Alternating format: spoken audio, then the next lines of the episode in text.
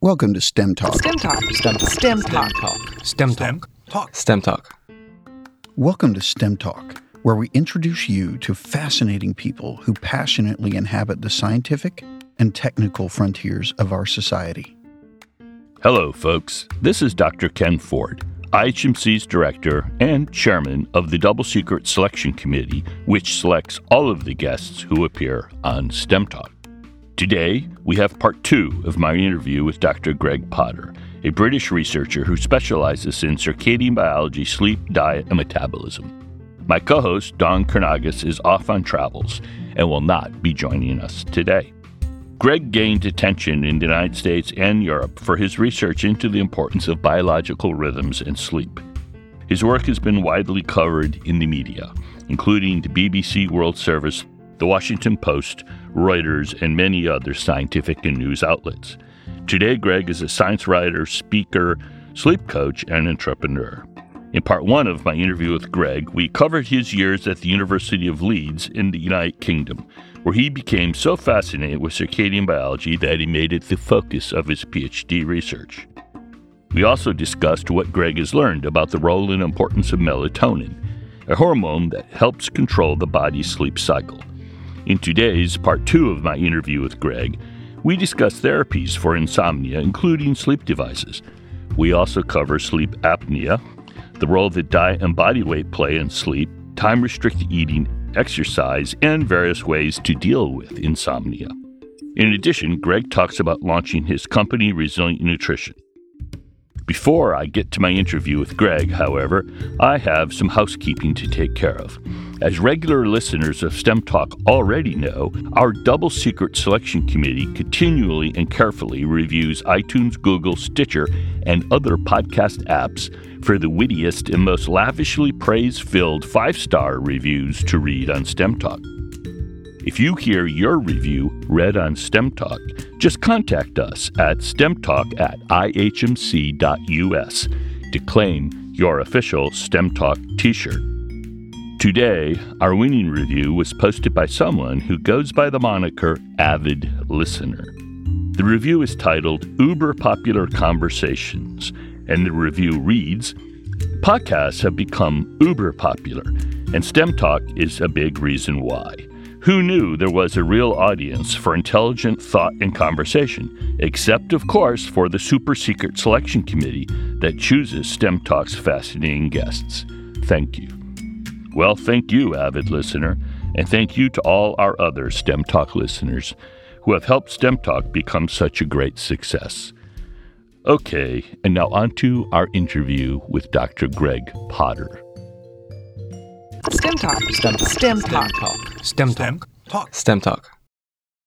Another sleep related topic that we get a, a good good number, maybe 20 questions over the last couple of years about is uh, machines like uh, CPAP and BiPAP, and you know the, there's a range of different sort of sleep devices. How do those connect to circadian rhythm and and sort of quality of sleep? You know, some of these folks have sleep apnea and related conditions. Sleep apnea is enormously burdensome and it's widely underdiagnosed too. Atul Malhotra published some work in one of the Lancet journals recently suggesting that something like a billion middle aged adults worldwide have obstructive sleep apnea. And just to briefly describe what that is, it's a disorder in which the upper airway intermittently collapses during sleep. And that, of course, temporarily deprives people of oxygen and leads to a variety of different downstream consequences. So their sleep breaks up, it's less restorative. During the daytime, they're often prone to sleepiness and they're therefore more at risk of traffic accidents. But there's a variety of downstream cardiometabolic health problems too that arise hypertension, poor blood sugar control, and so on. And people can have different forms of sleep apnea but a lot of people have obstructive sleep apnea because of the size of the neck and because of their body weight, frankly. So that increase in sleep apnea that we see worldwide is largely driven by the overweight and obesity epidemic. And so, with all of that said, the first port of call for a lot of people is CPAP. And all this is is a, a continuous stream of air that's delivered via a mask and acts as a splint to keep the upper airway open. And while some people struggle to adhere to it, it can be enormously transformative. You hear patients say things like, it's as if I had a brain transplant because my cognition is so much better than it was previously. So it's another instance in which you, you, need to see a sleep medicine specialist. You might not necessarily need to spend a night at a sleep center getting your sleep assessed by way of polysomnography. There are at home tests for obstructive sleep apnea nowadays too. And you might also find that if you do have obstructive sleep apnea, CPAP is for you, but there are different types of positive airway pressure, like you mentioned. There are also different devices that can reposition the jaw if that's a problem. And that alone can be enough to help you with your sleep apnea. So it's definitely not an instance in which one size fits all. Earlier, you mentioned chronotypes, and the idea is here that we would have different chronotypes, and this would determine whether someone is more of a morning person or a night owl, to use these terms. During our interview with Sachin Panda, however, he argued that chronotypes and the existence of night owls and morning larks is essentially a myth. So, what do you think? Uh, to what extent are chronotypes products of the environment versus evolutionary biology and genetics? In other words, are there really morning larks and night owls? And if so, how? I will again just preface my answer by saying that I, I don't know Sachin, but I'm a huge fan of his work and I'm not familiar with the details of his perspective. But with that out the way, I think that chronotype does exist, and it exists both in humans and in non human animals. And I, I experienced this firsthand as someone who is well into the first centile of earliness. And I just wake up much earlier than most people my age. And it's something that, that can be a bit of a struggle at times in some aspects of life. So, with that said, it's hard to work out chronotype and the relative contribution of the environment and genetics. So if you think about the assessment of chronotype, then think of chronotype as being a construct because it's an output of an entire clockwork system, not just the master clock in the brain. So it's virtually impossible to directly assess an individual's chronotype since there's no single circadian phase marker. And the way that chronotype is assessed in very large scale studies is often very crude. In the UK Biobank, for example, there's a single question and it just asks people whether they are definite morning types, moderate morning types, moderate evening types, or definite evening types. So it's easy to see the limitations of that type of approach. With respect to the environment, if you give people very strong time cues, so lots of high intensity light during the day, minimal light at night, food only during the day, fasting at night,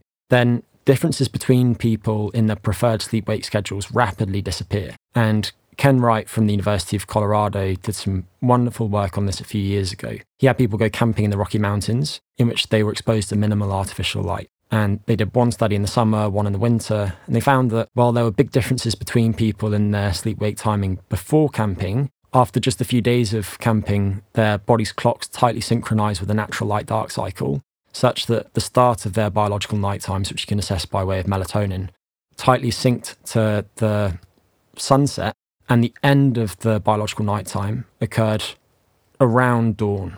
So it's actually, I think, just after sunrise. And as I touched on, the differences between people were, were much, much smaller afterwards.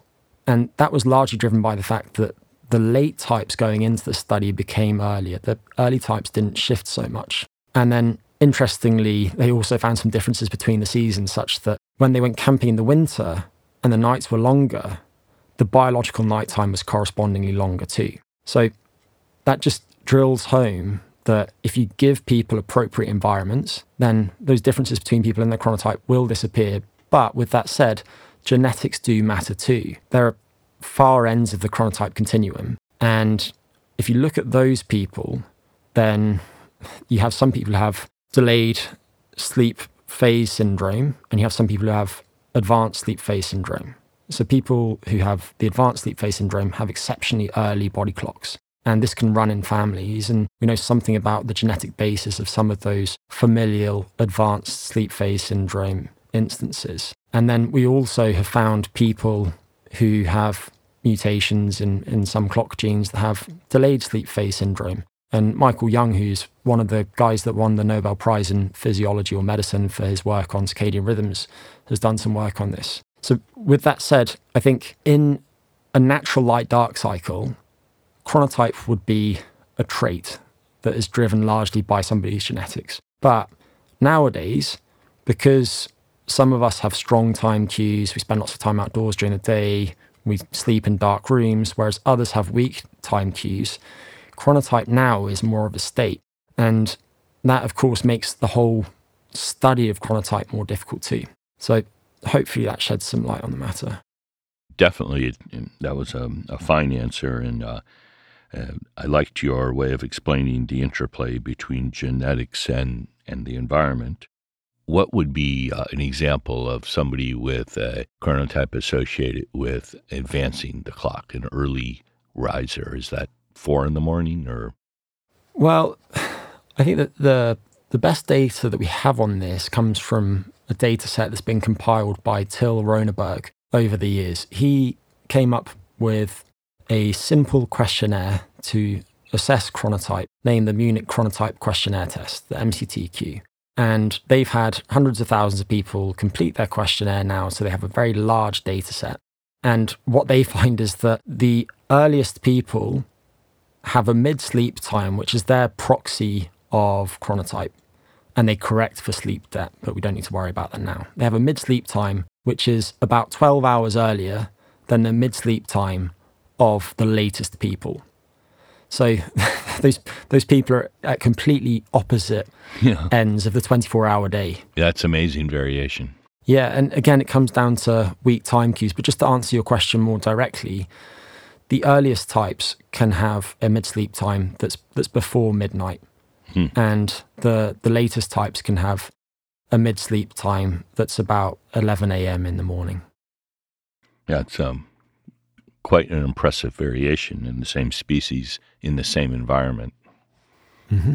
Chrononutrition, which is the relationship between a person's nutrition and their body clock, as the name would imply, is a relatively new area of inquiry. You authored a summary of relevant science, which you published in the British Journal of Nutrition. The circadian clock programs all sort of processes in our bodies, such as our sleep cycle, digestion, metabolism, and immune function, to name a few. Can you give listeners an overview of what you've learned specifically about chrononutrition and its key principles that people would benefit from paying attention to? Of course. I think it has two important implications. One is that what and when you eat influence the function of your body's clock. And the other is that because your clock optimizes your body for certain processes at certain times of day, you can use that understanding of your clock to optimize your diet to improve how you respond to the foods and drinks that you consume. And we could easily fill several podcasts on the subject of chrononutrition alone. So I'll just give you what I think the key takeaways are. And I think it makes sense to quickly define some terms. One is time restricted eating. I know that you spoke with Sachin about this, but time restricted eating, in my mind, entails restricting intake of any calorie containing items to a period of 12 hours or less each day. So, if, for example, you started your breakfast at 10 a.m. and you finished your dinner at 8 p.m., that would be a 10 hour caloric period or eating window. And there's also intermittent fasting, and some people use time restricted eating and intermittent fasting interchangeably. I don't personally. What I tend to suggest is that intermittent fasting is periodic use of a fast of 24 hours or longer. So maybe you do one 24 hour fast each week, for instance. Now, with that out of the way, the key takeaways, I think, are that first, the subject is more important if your health isn't very good. If you're in really good health, I don't think it matters so much. Next, I think if we think about the day beginning with when you wake up, you should wait a little bit of time before you consume anything other than water. Typically, suggest that people wait at least an hour after they wake up. And that's especially important if you've woken up during the biological nighttime because you'll probably still have a substantial amount of melatonin circulating in your blood, which is going to affect your blood sugar responses to eating and so on. If you're using time restricted eating, which I think is helpful in many instances, I think using a, a six to 12 hour eating window is a good way to go for most people. Generally suggests that you, you base that window on what your diet and your goals are. So, if, for instance, you're currently spreading out your eating over 14 hours each day, I wouldn't jump straight to an eight hour eating window. I think that would be a bit difficult. You might start with 12 hours and then move to 11 and then to 10 if your goal is to lose weight, then I think using a slightly shorter eating window, so maybe eight hours, might be preferable to a longer one such as 12 hours. Whereas if you're trying to maintain or gain your gain weight, perhaps you favor a 12 hour eating window. in general, a shorter eating window is probably well suited to the ketogenic diet. And Ken, I know that you're a big fan of the ketogenic diet. I just think that by spending that much longer in the fasted state, you're likely to accelerate ketogenesis a bit more. And so, if you're just starting on a ketogenic diet, you, you might want to implement time restricted eating to make that process a bit more straightforward. And then within the eating window, concentrating a lot of your calories early in the eating window makes a lot of sense, although it can be a bit tricky. There's been quite a lot of research on early time restricted eating in recent years. Some of the fantastic initial research was done by Elizabeth Sutton, and she took men who have prediabetes and had them go through early time restricted eating for five weeks. So these people finished their final meal by 3 p.m. And then later, she crossed them over to a 12 hour eating window. And she found that the early time restricted eating condition improved insulin sensitivity. It lowered their blood pressure by about 10 millimeters of mercury, which is comparable to many antihypertensive drugs. And it also reduced markers of oxidative stress and reduced appetite late in night.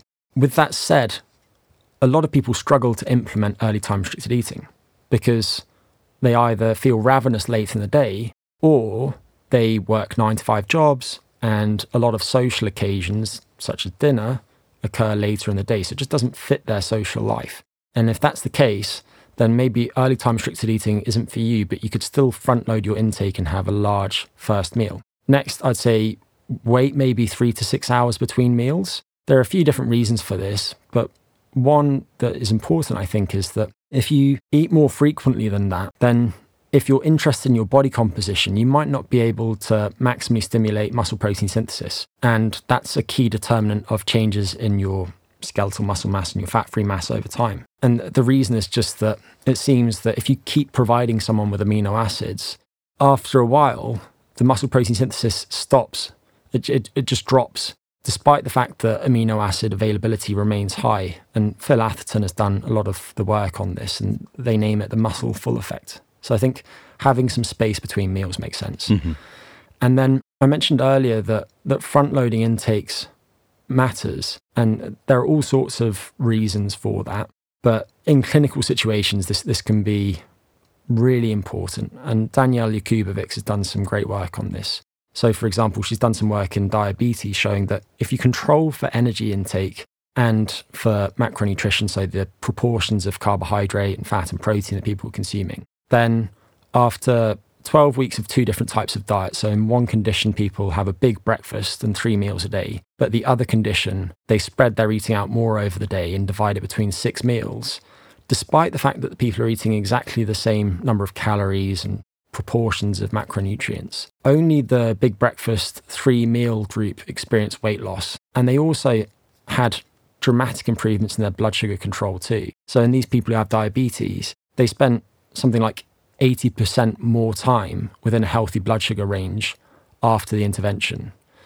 So, with that said, the one factor to consider is that when you exercise could also influence how you distribute your calories during the day. And the relevance of that, of course, is that if you exercise, say, in the afternoon, the exercise might lead to all sorts of changes. So, increases in non insulin mediated glucose uptake into skeletal muscles, for example, which are going to help improve your blood sugar control. So, I think if you exercise in the afternoon, you don't need to worry so much about front loading your intakes. And I'll, I'll just mention a few more. One is that you should distribute your protein intake relatively evenly across the day. The relevance of that is that a lot of people in the UK and the US have loads of protein at dinner and very little at breakfast. And with respect to body composition, that's not ideal because it seems that at each meal, you need enough protein and enough of the amino acid L-leucine in particular to maximally stimulate muscle protein synthesis. And then at the end of the day, I think you want to stop consuming anything other than water about two hours before bedtime. And you want to go to bed neither hungry nor full, just because if you have too much too late in the day, then that could negatively affect your sleep. And then otherwise, I think having regular meal patterns does matter. And that might also be true of when you take medications. And then finally, if you consume a substantial amount of carbohydrate and your blood sugar regulation isn't as good as you would like it to be, then at each meal or snack, you should consume carbohydrate rich items last. This is based on some work done by Alpana Shukla. She's done several studies on people who have prediabetes or diabetes. And she's shown that if you have these people consume carbohydrate rich foods first at a given meal, and then after 10 minutes or so, they have some protein and some fat and some fiber, so maybe some vegetables with some oil and, and some meat, then their blood sugar responses are something like 40 to 70% worse in the two hours after the meal than people who have the carbohydrates 10 minutes after the other items. And there's also a difference in insulin responses. So if your metabolic regulation isn't as good as you would like it to be, save your carbohydrates for the end of meals. or or avoid them altogether. Or avoid them altogether if you're on a keto diet. Absolutely.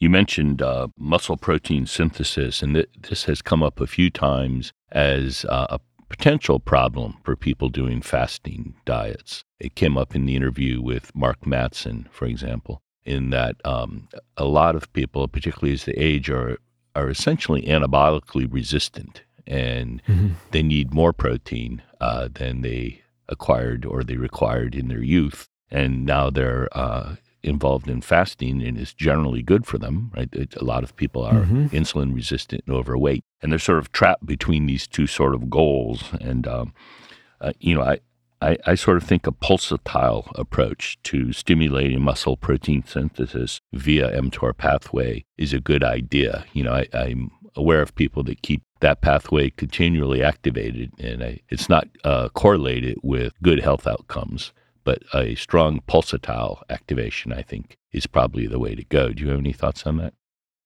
Yeah, I agree. And I think we have to consider tissue specificity too. You want sufficient mTOR and insulin, IGF 1 signaling in, in skeletal muscle because as humans, when we fall, we fall hard. And later in life, as our muscles get more anabolically resistant, we have to maintain muscle mass and strength if we want to be well because the excess mortality that's associated with hip fracture, for example, late in life, is really concerning. And what that means is that we should put an onus on developing enough skeletal muscle mass and developing high bone mineral density early in life so that we have a buffer later in life. But then as we age, we, we still need to give our musculoskeletal system sufficient stimuli to maintain their resilience. And those stimuli are, of course, appropriate resistance training, which doesn't need to mean lifting weights. It can be calisthenics, it can be jumping exercise, and so on. But then also appropriate nutrition. And so periodically having those boluses of protein that are sufficient to maximally stimulate muscle protein synthesis, which is the main determinant of changes in muscle protein balance and hence muscle mass over time, is really important. I think that sometimes that sometimes that's lost in people who discuss anti-aging interventions, who say that mTOR is bad, insulin IGF-1 is bad, growth hormone is bad. The reality is that we need enough of those signaling pathways in certain tissues, but certainly in other tissues we want those to be low. Well, of course, and uh, if you, well, this this will sound mean spirited, but uh, uh, the folks who say that the loudest do not remind me of the sprinters. Quite right.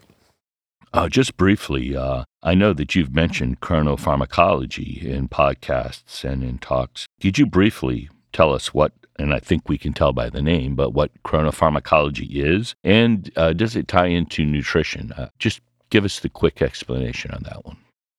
Yeah. So the circadian system regulates the absorption of drugs, the, the distribution of them, the metabolism of them, and their excretion too. And so all of those different things vary over the course of the day. And interestingly, most of the best selling drugs in the US and elsewhere target genes that are regulated by the circadian system. And so the implication of that is that if we can better understand when to take the drugs relative to somebody's body clock, then we could potentially reduce the amount of medication they need and reduce side effects and costs. And it's probably not true of all drugs, but it's true of many of them. And the way that this potentially ties into nutrition is that I mentioned earlier that when we eat and what we eat also might set the timing of many of our peripheral clocks. One of those is the liver clock. And the liver is, of course, critical to those processes that I mentioned earlier in drug metabolism. So, for example, how toxic paracetamol is to mice depends on when it's administered.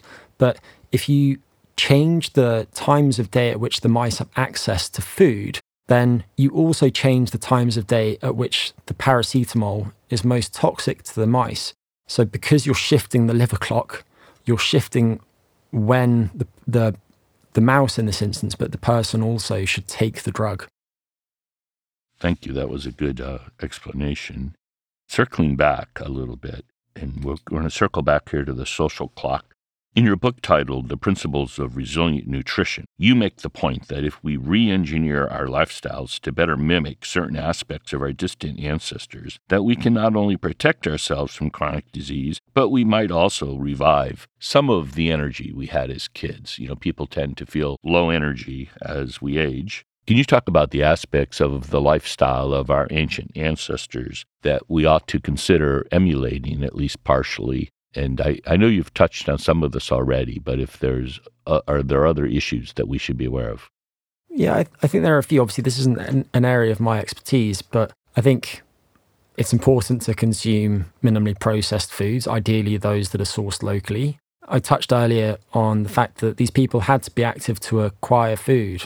And in our modern context, it makes sense to build some physical activity into our days around when we eat. And there are lots of studies on things like just taking postprandial walks. So going for a walk for 20 minutes after eating, showing that blood sugar responses are substantially improved.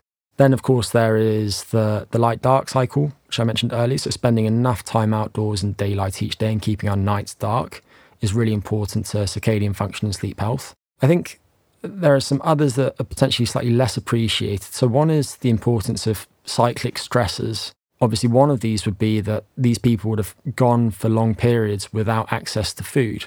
Now, lots of people are interested in fasting, and so they're recapitulating what those people would have experienced. And that might lead to some adaptive changes that make people more resilient. But I think temperature stress is another one too. And there's some really interesting research on temperature and sleep in particular, which we can come back to later. But just as one example of this, if you have people sleep in a cool bedroom, it might affect their blood sugar control if they have poor blood sugar control, such that they improve it when the bedroom is nice and cool relative to when the bedroom is a bit warmer. Then a key one is relationships and community. I haven't done any anthropology previously, but I've heard people such as Herman Pontzer speak about the fact that these people share the whole time. They share everything. They share food and caregiving responsibilities, and they don't have particularly hierarchical social structures. And then otherwise, one of them that's interesting that isn't widely discussed, but is, is probably more appreciated now than it was, is that a lot of these groups of people have used psychedelics.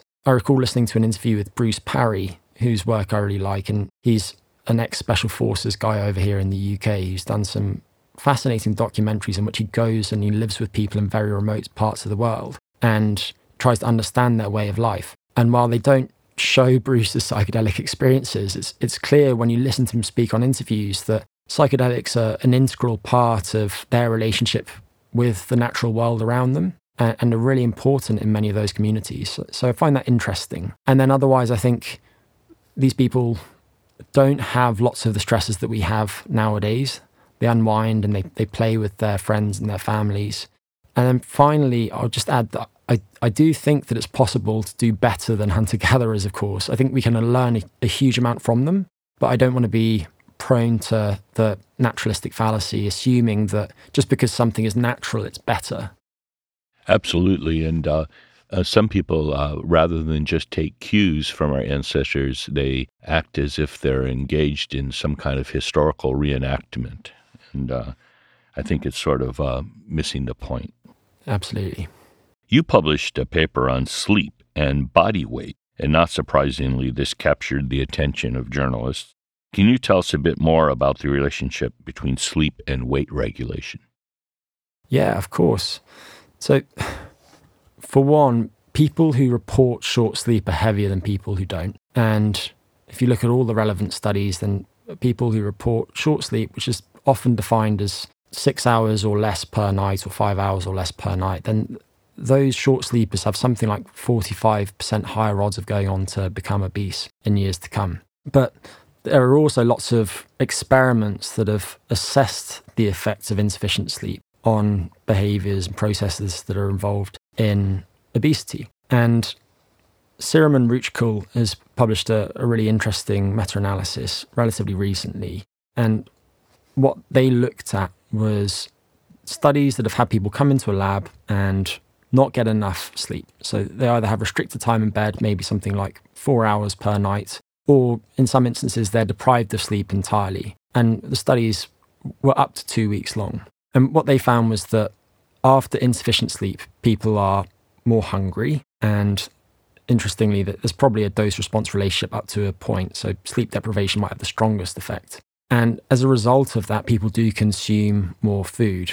And on average, they found that people consume about 250 calories more each day after insufficient sleep. And some of these calories come from snacks in particular. And obviously, the quality of the snacks that we consume is sometimes not as high as the quality of the meals that we consume. They didn't find any changes in energy expenditure. So, if somebody's consuming more energy, but they're not burning more energy, then over time that's going to contribute to weight gain. And sure enough, they did find that on average, people gained a bit of weight. But it, interestingly, it's not just necessarily that people are consuming more of the same types of foods. It might also be that they're selecting more palatable, energy dense foods too.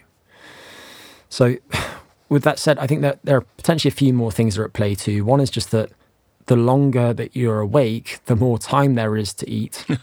and it's incredibly facile, I know, but it might be that people spend more time eating in the evening in particular.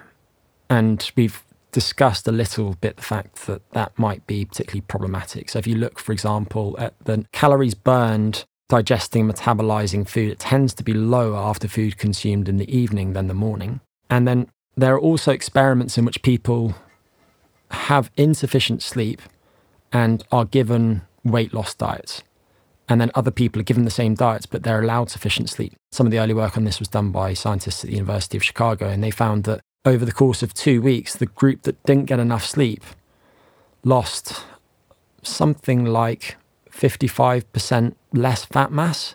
So they lost a similar amount of weight, but the composition of the weight was different. And then one more thing to add is that I think if you take people who don't sleep well and you improve their sleep, then it might have some positive effects on their eating behavior. There have been a couple of studies on sleep extension, which you take people who don't get enough sleep and you give them more time in bed. They sleep hmm. longer, and their appetite and desire for sweet and salty, delicious foods tends to go down. And then also, it's, it's probably worth adding finally that if you take overweight and obese people and you have them lose weight, that can improve their sleep too. So we're talking about a bidirectional relationship here. There are a few instances of this, but just as one example, yeah. there was a study that was a couple of years long, and they found that when people who were overweight went through a couple of years of weight loss diets, they improved their sleep quality mm-hmm. and their mood and, and some other outcomes too. Now, it's interesting. I, I was just going to ask you about the arrow of causality, and uh, you know, mm. was being fat both ways uh, uh, damaging sleep, or was it being heavy causative of loss of sleep, or perhaps both? Yeah, I, th- I think I think it's both.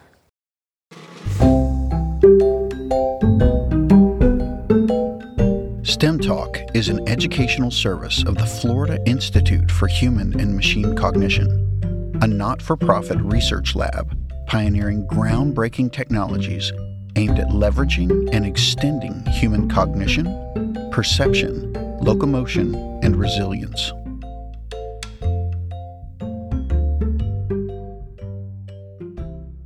You know, when we talk about sleep, uh, and in, in, the media, and even in the sort of science popularizing sorts of journalism and podcasts, one hears constantly the use of the word epidemic. Epidemic has become some people's favorite word, I think. And so there's an epidemic, it's said, of sleep loss. And I'm wondering if you think that's true. And are there other issues about how sleep is discussed in the media? I think it's hard to tell, but the most relevant type of study suggests that it's not true. There's a scientist at the University of Pennsylvania, David Dinges, who's contributed a huge amount to the field of sleep research. And he did some nice work on the American Time Use Survey, which basically takes people in America who are 15 years old or older and it asks them on a minute by minute basis what they're doing during a 24 hour day. And it's done this over many years. And they found that from 2003 to 2016, sleep duration had increased by about one and a half minutes per 24 hours each year. And sleep had increased slightly less than that on weekends. But what that translates to is that over over the course of a year, you know, people are getting dozens of hours more sleep in 2016 than they were in 2003. And there's been similar research done in the UK to finding similar results. But with that said, it's not all about insufficient sleep. And there are different problems that we face nowadays that can hamper our sleep. So you have COVID 19. And during the COVID pandemic, I think a lot of people have been able to get more sleep and sleep in better alignment with their chronotype as people have been locked down or working from home. This is probably especially true of young people. But sleep quality has suffered. And something like 40% of people have experienced some sort of sleep disturbance during the pandemic. And a lot of people have spoken about COVID somnia and COVID nightmares too. And going by some recent systematic reviews, it seems that sleep disturbances might be the most common psychiatric consequence of having COVID 19. And many people have lasting symptoms and they continue to suffer those sleep disturbances several months after having their first bout of COVID 19. But then, with that said, I, I think it's also worth recognizing that some sleep disorders might be getting more common too. So, I touched earlier on the fact that obstructive sleep apnea is hugely burdensome nowadays. And just on that subject, I'll mention a screening tool that's really helpful that's sometimes used in research, but you can access it online for free. It's named StopBang, S T O P B A N G dot C A. If you go to that website, then you can try the questionnaire and it will give you some idea as to whether you might have sleep apnea. And then if you do, you can seek some additional help for it. I'm sure that will be uh, helpful to many. Well, Greg, this has been really interesting uh, and with an eye toward being helpful to our listeners. Let's run through a list of your advice that you have for people in terms of sleep. First, could you talk about uh, patterns of light exposure, and then we'll just hit on some others as, as we go through these? Yeah, of course. So, touched a little bit on light exposure earlier, but if we just focus on the most important takeaway points, then when you're exposed to light matters. And what I mean by that is that if you are a night owl, and you have to wake to an alarm clock each day, then you might want to try and shift your clock earlier. And to do that, you want to increase your exposure to the type of light that you get outdoors during daylight at the start of your day, between about two hours before when you'd naturally wake up and about two hours after. So if you can get outdoors into daylight pretty much as soon as you get up in the morning, then that will be helpful. And then at the other end of the day, you want to reduce your exposure to that type of light in the two to four hours before you go to bed. If, however, you are relatively elderly and you're at a point where you find yourself prone to nodding off very early in the day and you want to shift your sleep later such that you feel that your social life doesn't suffer as much and that you're living in time with the rest of society, then you actually want to reduce your exposure to light at the start of your day. Obviously, you don't want to do that to the point where all of a sudden you're surrounded by objects that you might trip up over, but perhaps if you're indoors, you might wear blue blocking glasses, or if you're outdoors, you might wear sunglasses at that time of day. And then later in the day, probably between about four hours before you plan to go to bed and then about two hours before you plan to go to bed, you want to get lots of high intensity light, in particular light that's rich in short wavelengths. And that light often appears blue to us, but it's, I should mention that light that appears white also often contains a lot of those short wavelengths too. You don't have too much of that too close to sleep because that might then negatively affect your sleep, especially at the start of the night.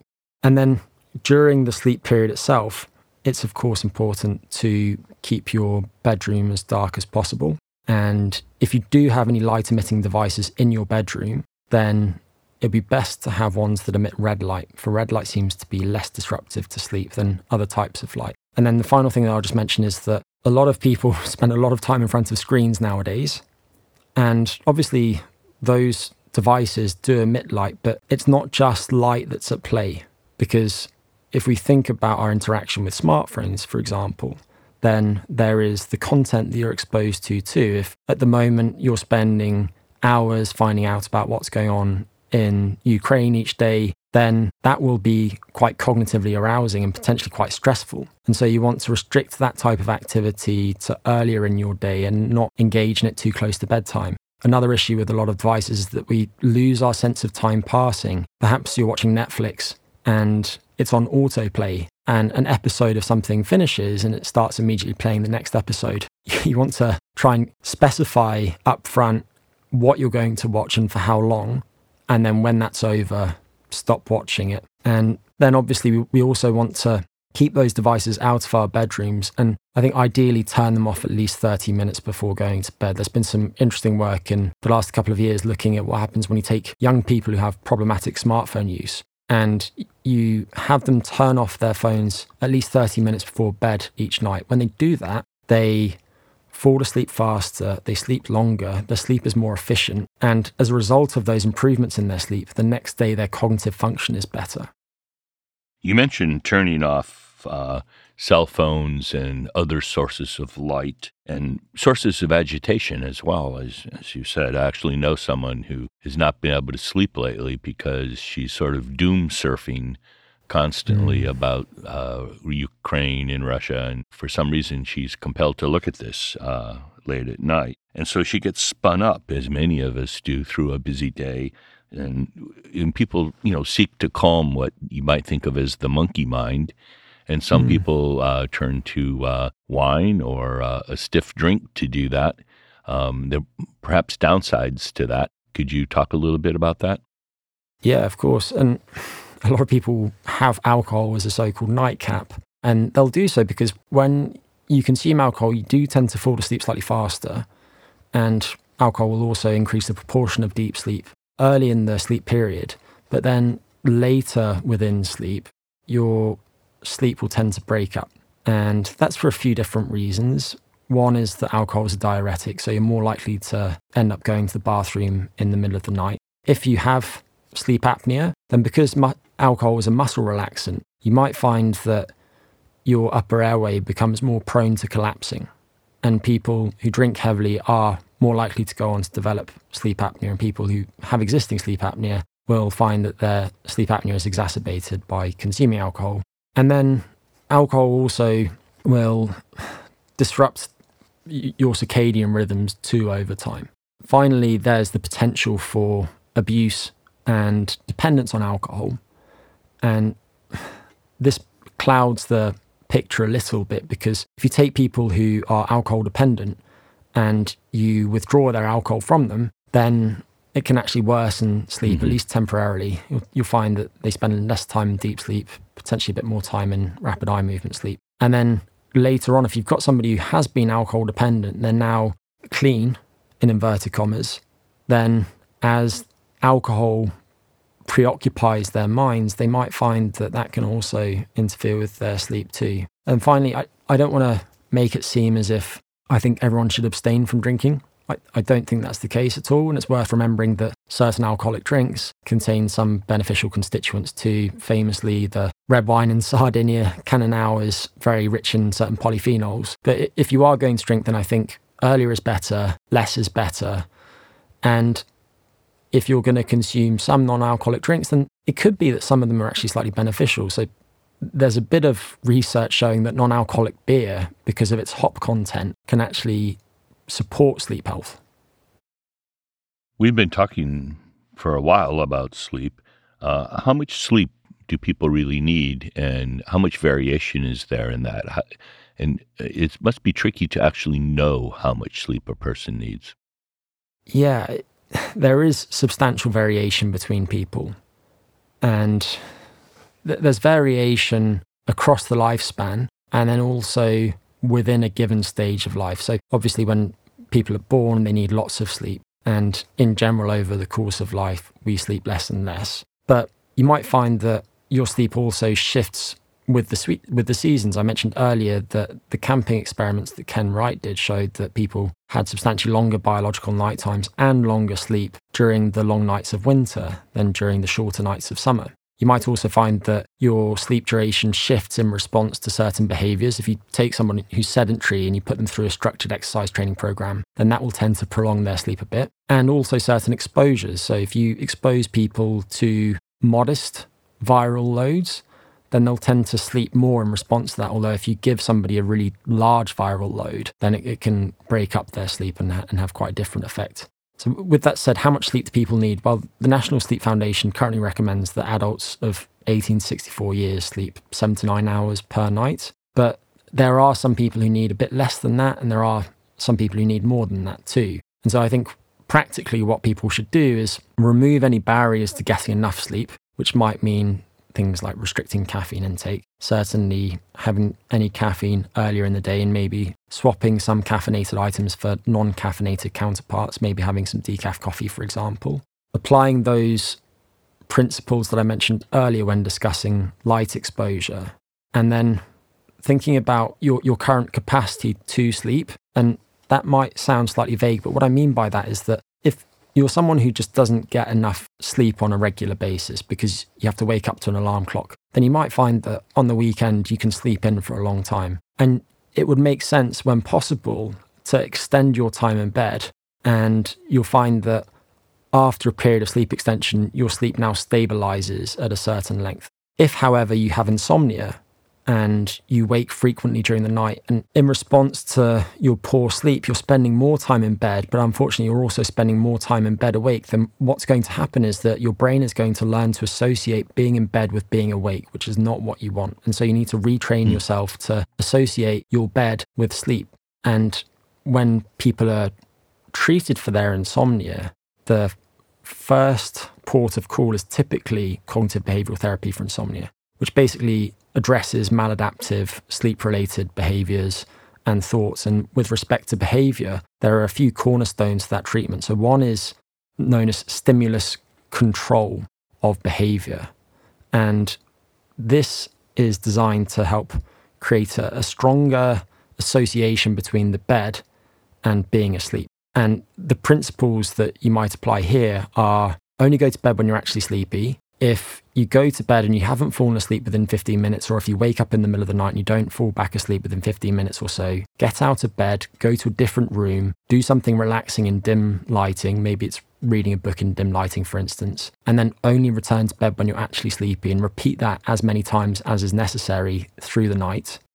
In this instance, you also want to avoid napping because even a brief nap during the day can reduce the pressure to sleep that's, associ- that's accumulated with prior wakefulness. And for that reason, the nap might lead you to take longer to fall asleep at night and also reduce the depth of your sleep. And then finally, the other important part of stimulus control therapy is waking up at the same time each day. So, regardless of how much you've slept at night, set your alarm clock if you have insomnia and get out of bed at that time every day of the week. And what you'll find is that if, if you apply those principles, then th- there might be a difficult adaptation period initially, but quite quickly the quality of your sleep will improve and you'll spend much less time in bed awake.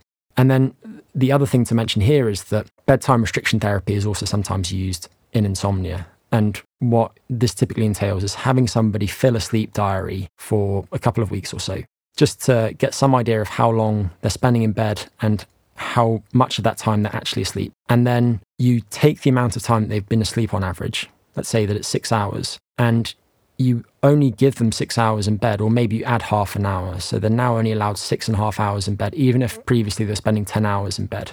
And the way that you would apply that is not by making them wake up earlier, you'd have them go to bed later and wake up at a similar time to what they were waking previously. And then if their sleep quality improves, you can slowly let them go to bed a bit earlier over time, such that after a few weeks of that type of approach, somebody is now spending plenty of time in bed and the quality of their sleep remains high too.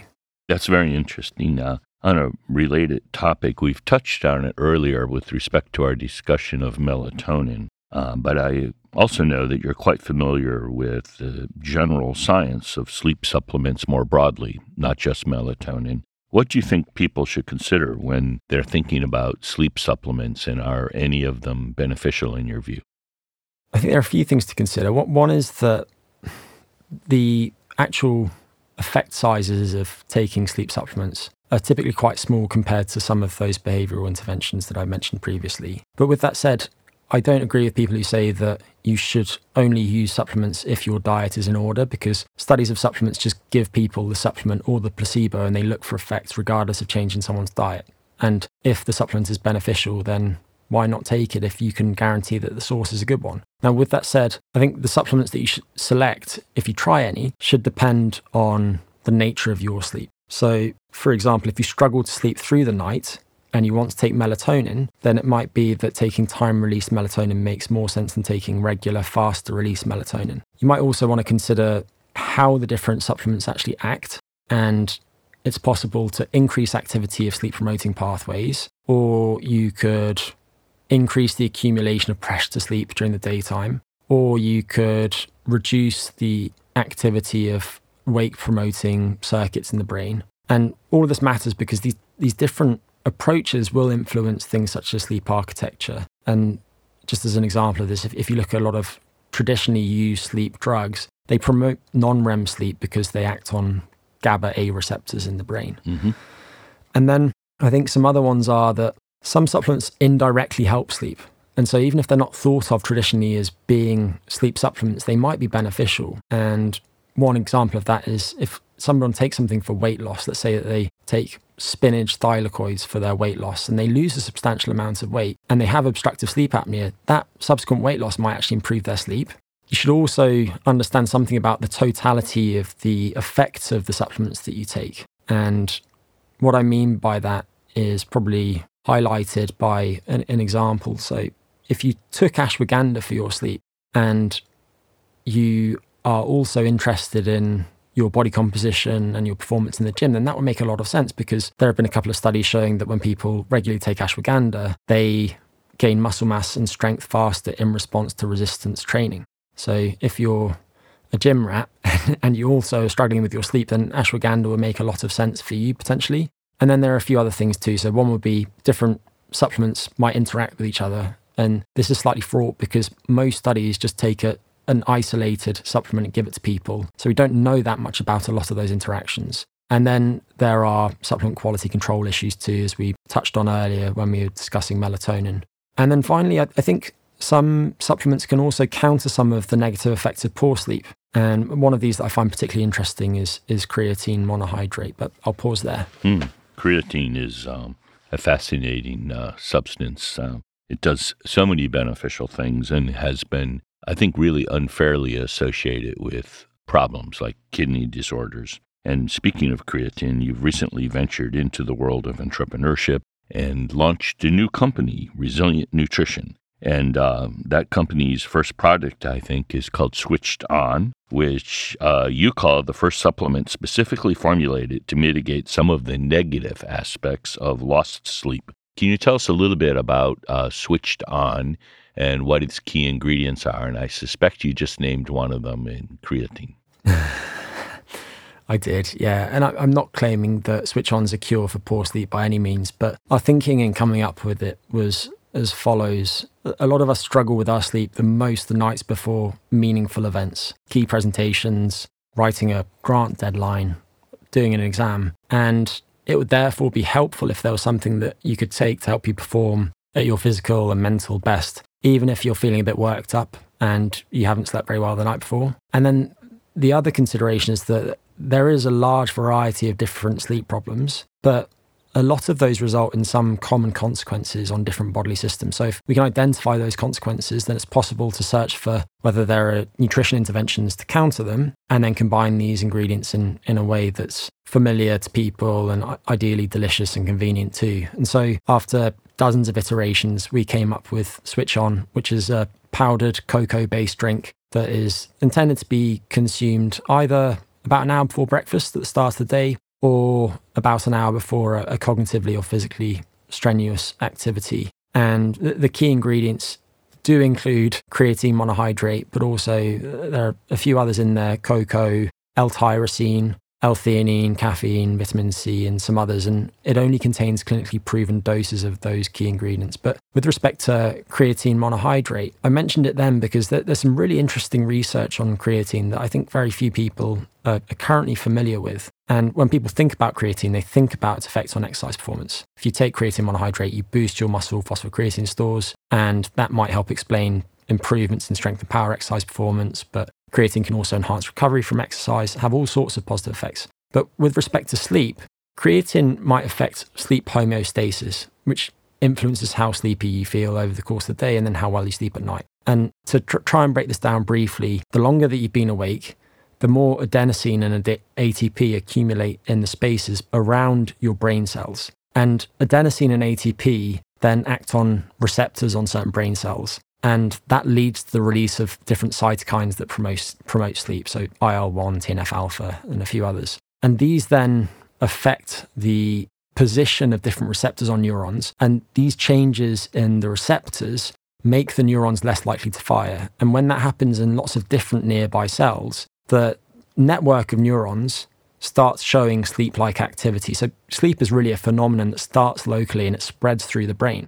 And eventually, when you when you get that type of sleep-like activity in lots of different adjacent neural networks, you see sleep in the brain at large. And what creatine does is by boosting phosphocreatine stores in the brain too, it increases the total pool of phosphates, and that should counter the accumulation of adenosine and ATP in the brain, and thereby re- reduce that sleep promoting signal. And Markus Dworak, who was at Harvard Medical School, published some really interesting work on rats a few years ago showing that if you add creatine monohydrate to rat chow for a few weeks, then creatine reduces the amount of time that the rats sleep. It also reduces the depth of their sleep a bit and it will make their sleep rebound less after sleep deprivation.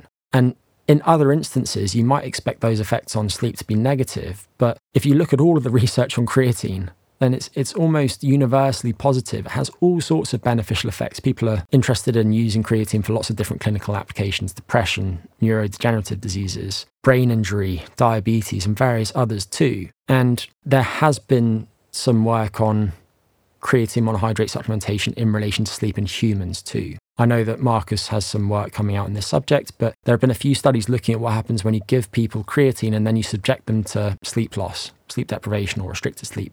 And you find that when people aren't getting enough sleep, the creatine offsets some of the deterioration in their brain function that you would otherwise see.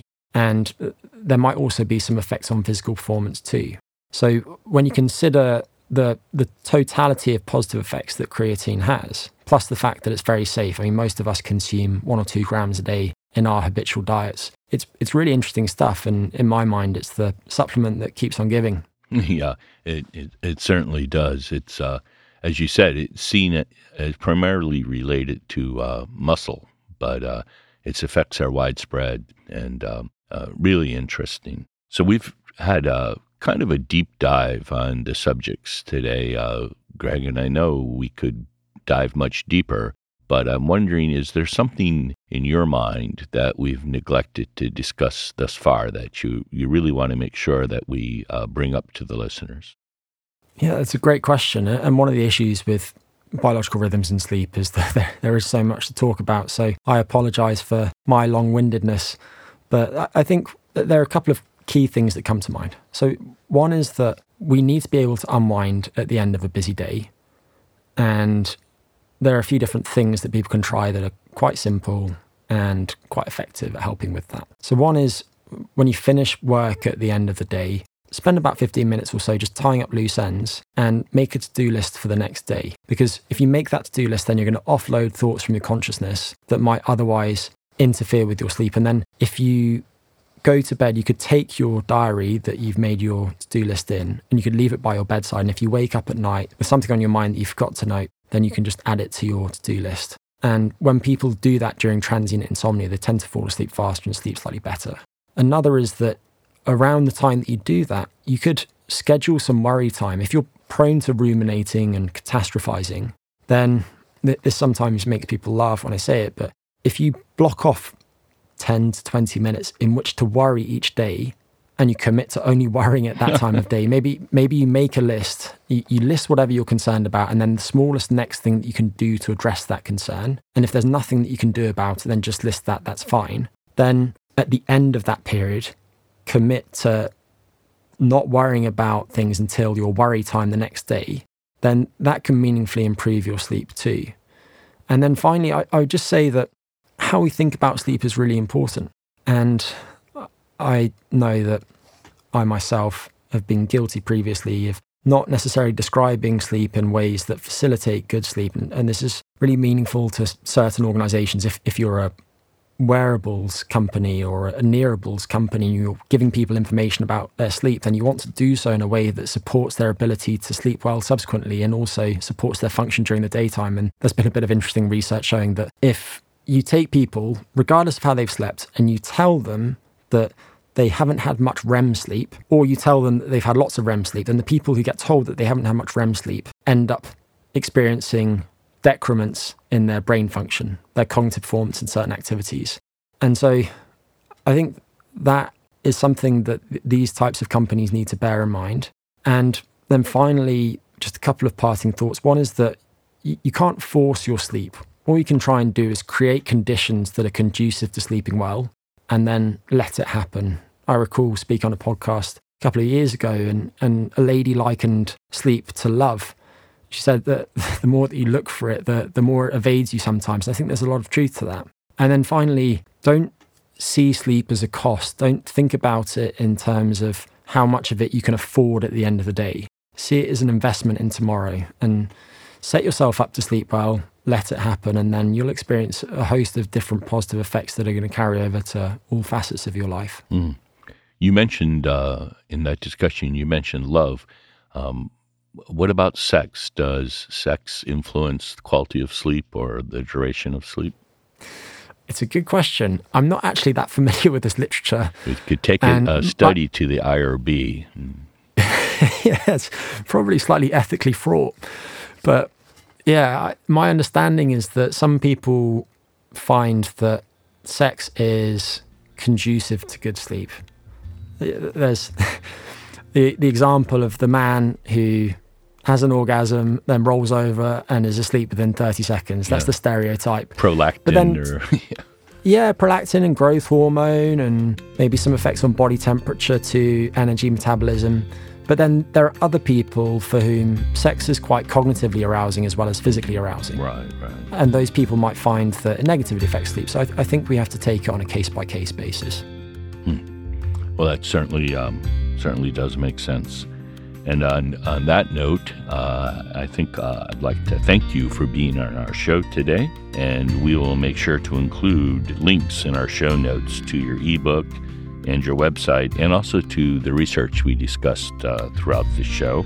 This has been great fun, Greg, and uh, thank you uh, so much for joining us on STEM Talk. Thanks very much, Ken. Thanks, Greg. It's been great.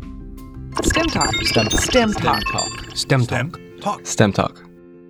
Unfortunately, many folks do not fully appreciate the importance of circadian rhythm and the significant role it plays in our health span and lifespan. As Greg pointed out today, insomnia is a serious health issue that leads to a multitude of diseases and disorders, including Alzheimer's and Parkinson's. Today, Greg offered some wise strategies for helping people who struggle to get a good night's sleep.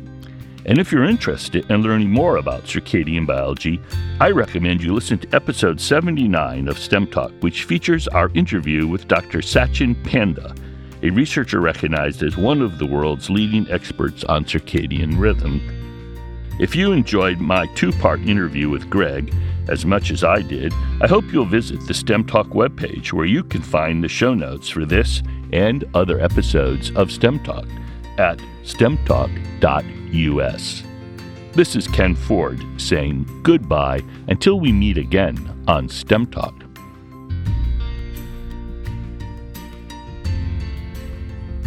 Thank you for listening to STEM Talk. We want this podcast to be discovered by others, so please take a minute to go to iTunes to rate the podcast and perhaps even write a review. More information about this and other episodes can be found at our website, stemtalk.us. There, you can also find more information about the guests we interview.